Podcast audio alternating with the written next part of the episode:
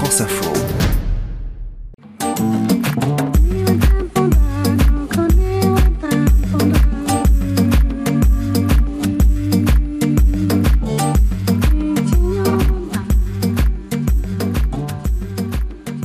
Bouquet de fleurs avance masqué. Derrière sa fraîcheur et son naturel se cache une organisation et des méthodes de production qui entrent en totale contradiction avec les problématiques climatiques. 85% des fleurs vendues en France sont importées.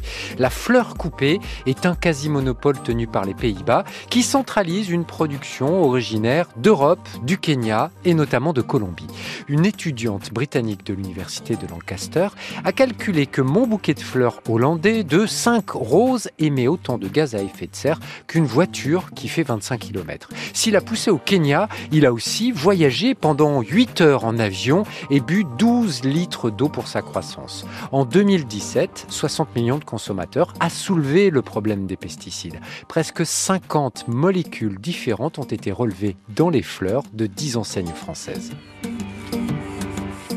Je suis Étienne Monin, journaliste à France Info. Vous écoutez C'est notre empreinte, épisode Le bouquet de fleurs. Comment en est-on arrivé là? Comment le bouquet que j'achète à n'importe quel moment dans l'année pour faire plaisir a pu pendant si longtemps me faire croire qu'il venait du coin de la rue? Je trouve assez vertigineux de voir que quasiment toutes les fleurs que j'ai pu offrir ces 20-30 dernières années ne sont pas les produits sincères de la nature, mais les produits de la mondialisation, de la centralisation. C'est le Pays-Bas qui organise le grand marché des fleurs. Il a mis la main dessus et il investit depuis dans d'autres pays pour élargir son bassin de production. Les méthodes de culture sont décriées et on peut voir certains indicateurs à Ringis, dans le hall C1 des fleurs qui sont vendues en gros. Dans le carré international, les fleurs sont emballées dans du plastique. En face, dans le coin des producteurs français, c'est du papier, c'est un petit signe, mais ça témoigne de ce qui est en train de se jouer entre les champions et les rescapés de la bataille des fleurs. Les Hollandais, c'est vrai, nous ont inondé un peu de, toutes leurs fleurs euh, qui font à la fois qu'ils produisent en Hollande parce qu'ils sont quand même beaucoup plus aidés que les producteurs français. Je m'appelle Olivier Mauregard, euh, je suis horticulteur, euh, producteur de fleurs coupées. Puis en même temps aussi, ils se sont installés dans, dans des pays où la main-d'œuvre est très peu chère et où les conditions, où on peut faire ce qu'on veut, utiliser tous les produits phyto qu'on veut. Il y a beaucoup moins d'entraves et de difficultés à produire euh, au Kenya, en Colombie ou n'importe où. Et petit à petit, comme les, les, les producteurs, ben, c'était de plus en plus difficile, ben, ils se sont se sont arrêtés. Quoi. Bon, il y en a qui se sont découragés. Après, bon, on a resté quelques survivants. Les Hollandais, ils se sont un peu moins intéressés à la niche champêtre qui est un peu plus aléatoire à faire que, que des choses pour lesquelles c'est très balisé, très connu. Les roses, les bulbes et tout ça. En plus, bon, les, les, les fleuristes, pendant un certain nombre d'années, euh, préféraient euh, acheter que le prix. Là, maintenant, ils sont un petit peu plus sensibles parce que le consommateur aussi est plus sensible aux produits locaux, de saison et tout ça. On revient à des choses comme ça. On entend plus parler que bon, bah, des fleurs, euh, si ça vient de Colombie, que ça fait de l'avion, que c'est euh, des gens qui sont payés au lance-pierre avec euh, des gens pour les surveiller avec des armes et tout ça. Il y a un certain nombre de consommateurs qui ne veulent plus acheter ces produits-là. Donc, donc les fleuristes communiquent beaucoup plus sur des produits locaux et de saison on a augmenté un peu nos prix de vente, ce qui nous permet maintenant de respirer un peu plus, d'entretenir un peu plus le matériel, d'investir et tout ça. Mais ça, c'est récent, c'est depuis 5 ans. Avant, il fallait ramer. Quoi. Plus d'effervescence et de frissons, plus de fleurs, plus d'accords et de désaccords, plus de merveilles. Il nous faut plus de beauté, il nous faut plus de joie. C'est pour ça qu'il nous faut plus de fleurs les fleurs ne sont pas égales, surtout devant les pesticides. Ça n'est pas une règle physique, mais plus la plantation s'éloigne de l'Europe et plus l'alternative aux produits chimiques est difficile. Plus ma fleur voyage et plus elle dépend des traitements. Pourtant, de gros progrès ont été faits sur l'utilisation d'insectes ou de champignons, ce que l'on appelle des auxiliaires pour éviter les parasites. Mais ce sont des méthodes fines qui demandent un accompagnement, alors que la chimie, c'est simple et efficace. Je suis Christine Poncé, je suis ingénieure de, de recherche à INRAE. L'INRAE, c'est l'Institut national de recherche pour l'agriculture, l'alimentation et l'environnement. Quand on vend une rose, on ne vend pas uniquement un fruit comme la, tomate, mais on vend la fleur, on vend une tige et on vend des, feuilles. Donc il y a, une exigence de, zéro défaut qui fait que effectivement certains ont été tentés euh, par une utilisation massive des pesticides en Afrique ou en, Amérique centrale et en, Amérique du Sud, ce sont des, des, entreprises hollandaises euh, ou américaines qui sont, qui sont implantées. Il y a même des, il y a même des entreprises françaises hein, qui, sont, qui sont implantées. En fait, les, les conseillers sont parfaitement entraînés à l'utilisation de ces alternatives-là. Ce qui peut continuer à poser problème, c'est euh, que certains pays n'ont pas une législation euh, qui est adaptée à, la mise en place de, cette, euh, de ces méthodes de, lutte. parfois, les, produits alternatifs ne sont pas disponibles. C'est ça qui rend la mise en place d'une protection écologique euh, difficile dans ces pays-là. Mais par exemple, sur, l'ensemble du, bassin méditerranéen, on, reste sur une, horticulture qui est plutôt familiale. Et donc, euh, les producteurs sont les, seraient les, les, les premiers touchés en cas d'utilisation de, de massive de pesticides. Donc, c'est quelque chose qu'ils ont en tête depuis, depuis très très longtemps et les choses se sont largement améliorées par rapport à, on va dire, une période un peu critique qui était dans les années 70. On n'est jamais plus fort qu'à plusieurs, alors un collectif a été créé pour identifier et connecter le monde de la fleur tricolore. C'est une forme de riposte qu'on peut voir aussi dans l'épisode du manteau. Ici, le collectif de la fleur française invite les fleuristes à vendre 30% de fleurs nationales. Ils mettent une petite carte sur le bouquet pour l'identifier. C'est une façon de résister, de reconstruire progressivement une filière à l'agonie. En 2011, je commence à cultiver des fleurs. Euh, très rapidement, je me rends compte qu'on n'est pas très nombreux à cultiver des fleurs. Mon public, en fait, euh, me demande où se trouvent les fleurs françaises. Je les cherche. Et là, je me suis dit qu'il y avait un vrai problème. Je suis Hélène Taquet, agricultrice et horticultrice dans le nord de la France, à Blécourt, exactement, à côté de Cambrai. J'ai fondé le collectif de la fleur française en janvier 2017 à ce moment-là, je me suis dit que les producteurs avaient disparu. J'arrive euh, un matin à Rungis, euh, je discute avec un producteur, en bon confrère euh, agricole, et je lui demande comment ça se passe, pourquoi ils sont aussi peu. Ils étaient une dizaine à peine, et il me dit mais il y a 30 ans on était 600 et on débordait de l'allée des producteurs et on vendait nos fleurs sur le parking. Les producteurs français ont disparu pour plusieurs raisons. La première, c'est euh, l'excellente organisation euh, des Hollandais euh, face à des producteurs français qui étaient en grand nombre il y a 30 ans, qui ont pensé qu'ils étaient intouchables. Et en fait, les Hollandais se sont organisés quasiment de manière militaire, c'est-à-dire qu'ils ont une logistique imbattable. Et évidemment, donc la nôtre face à cela s'est effondrée.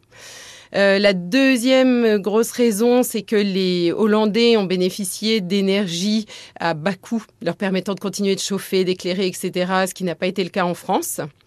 Donc c'est une filière un peu à reconstruire aujourd'hui. On part, on est beaucoup moins nombreux, mais euh, il y a beaucoup, beaucoup de choses à faire, mais je suis mm, persuadée que c'est faisable. Le but du collectif, au départ, est de lister les producteurs, les fleuristes qui utilisent de la fleur française et les grossistes. Maintenant, c'est ouvert aux grossistes franco-français euh, qui ont vraiment cette volonté de connecter les producteurs aux fleuristes. On a un boulevard devant nous, mais c'est pas avec chacun 300 mètres carrés par-ci, par-là qu'on va y arriver. Donc il faut être ambitieux et c'est en ça que les institutions pourraient peut-être nous aider. L'allié des fleurs et de l'environnement dans cette histoire n'est pas celui qu'on croit. Le dynamisme de la production française est encouragé par la tech, par la Startup Nation. C'est un autre point commun avec l'épisode du manteau. La tech permet de créer des communautés, elle organise et elle sécurise le marché sur le créneau de la fleur locale et de saison.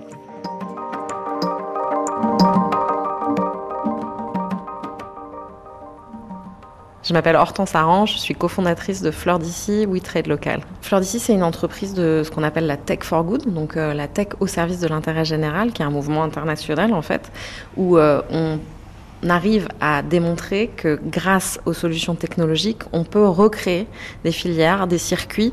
Ça veut dire quoi? Ça veut dire que on a réussi à recréer les liens à la fois commerciaux et logistiques entre des horticulteurs locaux, des artisans fleuristes locaux, des clients locaux, enfin et plus toute la partie logistique hein, qui vient s'intercaler à chacune des étapes. Quand on arrive à optimiser ces flux, parce qu'on n'a plus de stock. Grâce à la tech, on arrive à faire du prédictif et donc à mieux gérer euh, ben, les flux et les commandes.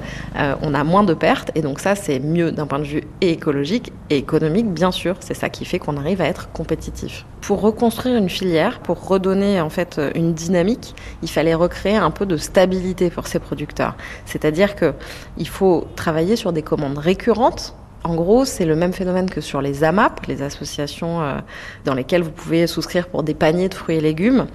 Ça, ce mécanisme-là, il est très vertueux parce que vous vous engagez un an à l'avance à acheter la production d'un producteur. Ça, ça veut dire quoi? Ça veut dire que lui, il a l'espace pour travailler. Il sait comment investir, sur quoi, quelle variété planter, dans quelle quantité, puisqu'il a déjà prévendu finalement euh, sa production.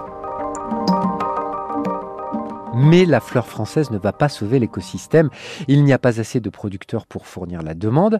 Et en hiver, même si on trouve des tulipes, des anémones, des renoncules, la gamme proposée est largement en dessous des habitudes de consommation. La révolution des fleurs cherche des recrues. Elle veut toucher le consommateur qui connaît maintenant l'enjeu des produits de saison. Elle doit inclure le marché international qui, dans la masse, propose aussi des fleurs vertueuses. Alors effectivement, il faut révolutionner la façon de travailler, mais pas que, je dirais, du point de vue du producteur ou nous, c'est-à-dire du distributeur, du vendeur. Je pense que c'est tout le monde qui doit un petit peu se réinventer. Est-ce que nous, aujourd'hui, on est capable de faire des créations sublimes avec des petites anémones? Je m'appelle Xavier Vera. Je suis euh, le troisième dans la génération euh, Vera euh, pour, pour le magasin de fleurs.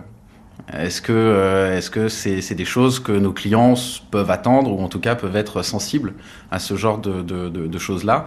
Et de l'autre côté, est-ce que les producteurs français ont envie d'aller dans une direction beaucoup plus technologique comme peuvent le faire les Hollandais avec euh, des, méthodes de production qui sont vraiment à la pointe, avec de l'intelligence artificielle, avec de la récupération de substrats, avec une non-pollution des sols, avec une autonomie énergétique, avec quasiment un bilan carbone qui est, qui est neutre. Le piège hollandais, c'est de croire que c'est un piège. Là, nous, on essaye justement de faire le tri là-dedans. C'est-à-dire de dire ok, on est capable de prendre des fleurs qui viennent de l'international, on est capable de prendre des fleurs qui viennent du Japon, des poids de senteur du Japon qui sont magnifiques et qui sont faits dans des conditions absolument parfaites. Je crois qu'au niveau mondial, il y a une vraie prise de conscience au niveau des, des, producteurs. Beaucoup ne cherchent plus à produire pour gagner un maximum d'argent, beaucoup cherchent à produire pour créer du sens. Donc c'est une transition douce euh, qui se passe voilà, petit à petit euh, sur, euh, sur, des, sur des petites choses. On, voilà, on commence par le recyclage, le tri. Qui sont un petit peu les fondamentaux. Donc voilà, on s'attache aux fondamentaux aujourd'hui, sans trop parler déjà de, de, de, la vente, parce que ça, ça fait un peu peur ça. Au milieu de ce printemps des fleurs françaises, de nouveaux modes de consommation sont en test. Les fermes urbaines font du circuit ultra court et les champs viennent aux villes. C'est le marché par soi-même, pour soi-même, la réduction à l'extrême des intermédiaires.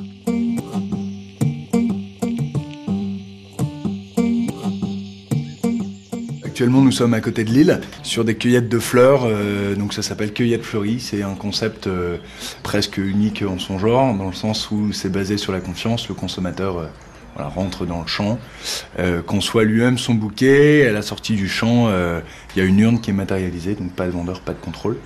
On invite au civisme et que le consommateur paye directement son bouquet après l'avoir cueilli, choisi dans le champ. Baudouin Monduel, originaire de Cassel, un petit village euh, magnifique dans les Flandres. Je suis horticulteur. Euh, j'ai créé il y a maintenant trois ans la cueillette fleurie, qui est un concept innovant de cueillette de fleurs en libre service. Euh, et donc, dans l'agglomération lilloise, aujourd'hui, ça permet de recréer du lien, notamment entre le monde urbain et rural. Cette activité, je l'ai créée il y a trois ans, après avoir un petit peu voyagé en Europe du Nord où je, voilà, je me suis rendu compte que d'autres manières de, de, à la fois d'autres manières de produire, d'autres manières de, de consommer existaient, Cueillette c'est 25 champs dans la région Nord-Pas-de-Calais. Il y a des champs qui fonctionnent, d'autres qui ne fonctionnent pas. voilà. Donc ça se fait un petit peu au fur et à mesure par le bouche à oreille. Ce que raconte aussi ma fleur, c'est que parfois nos modes de consommation sont en totale contradiction avec la réalité environnementale. C'est l'histoire des roses achetées massivement en hiver. Ça explique aussi un drôle de phénomène en France. Nous émettons plus de gaz à effet de serre à l'étranger que sur notre sol. Ça vient de notre énergie qui est décarbonée et de notre mode de consommation qui privilégie pour notre quotidien les objets fabriqués à l'étranger avec une forte empreinte environnementale.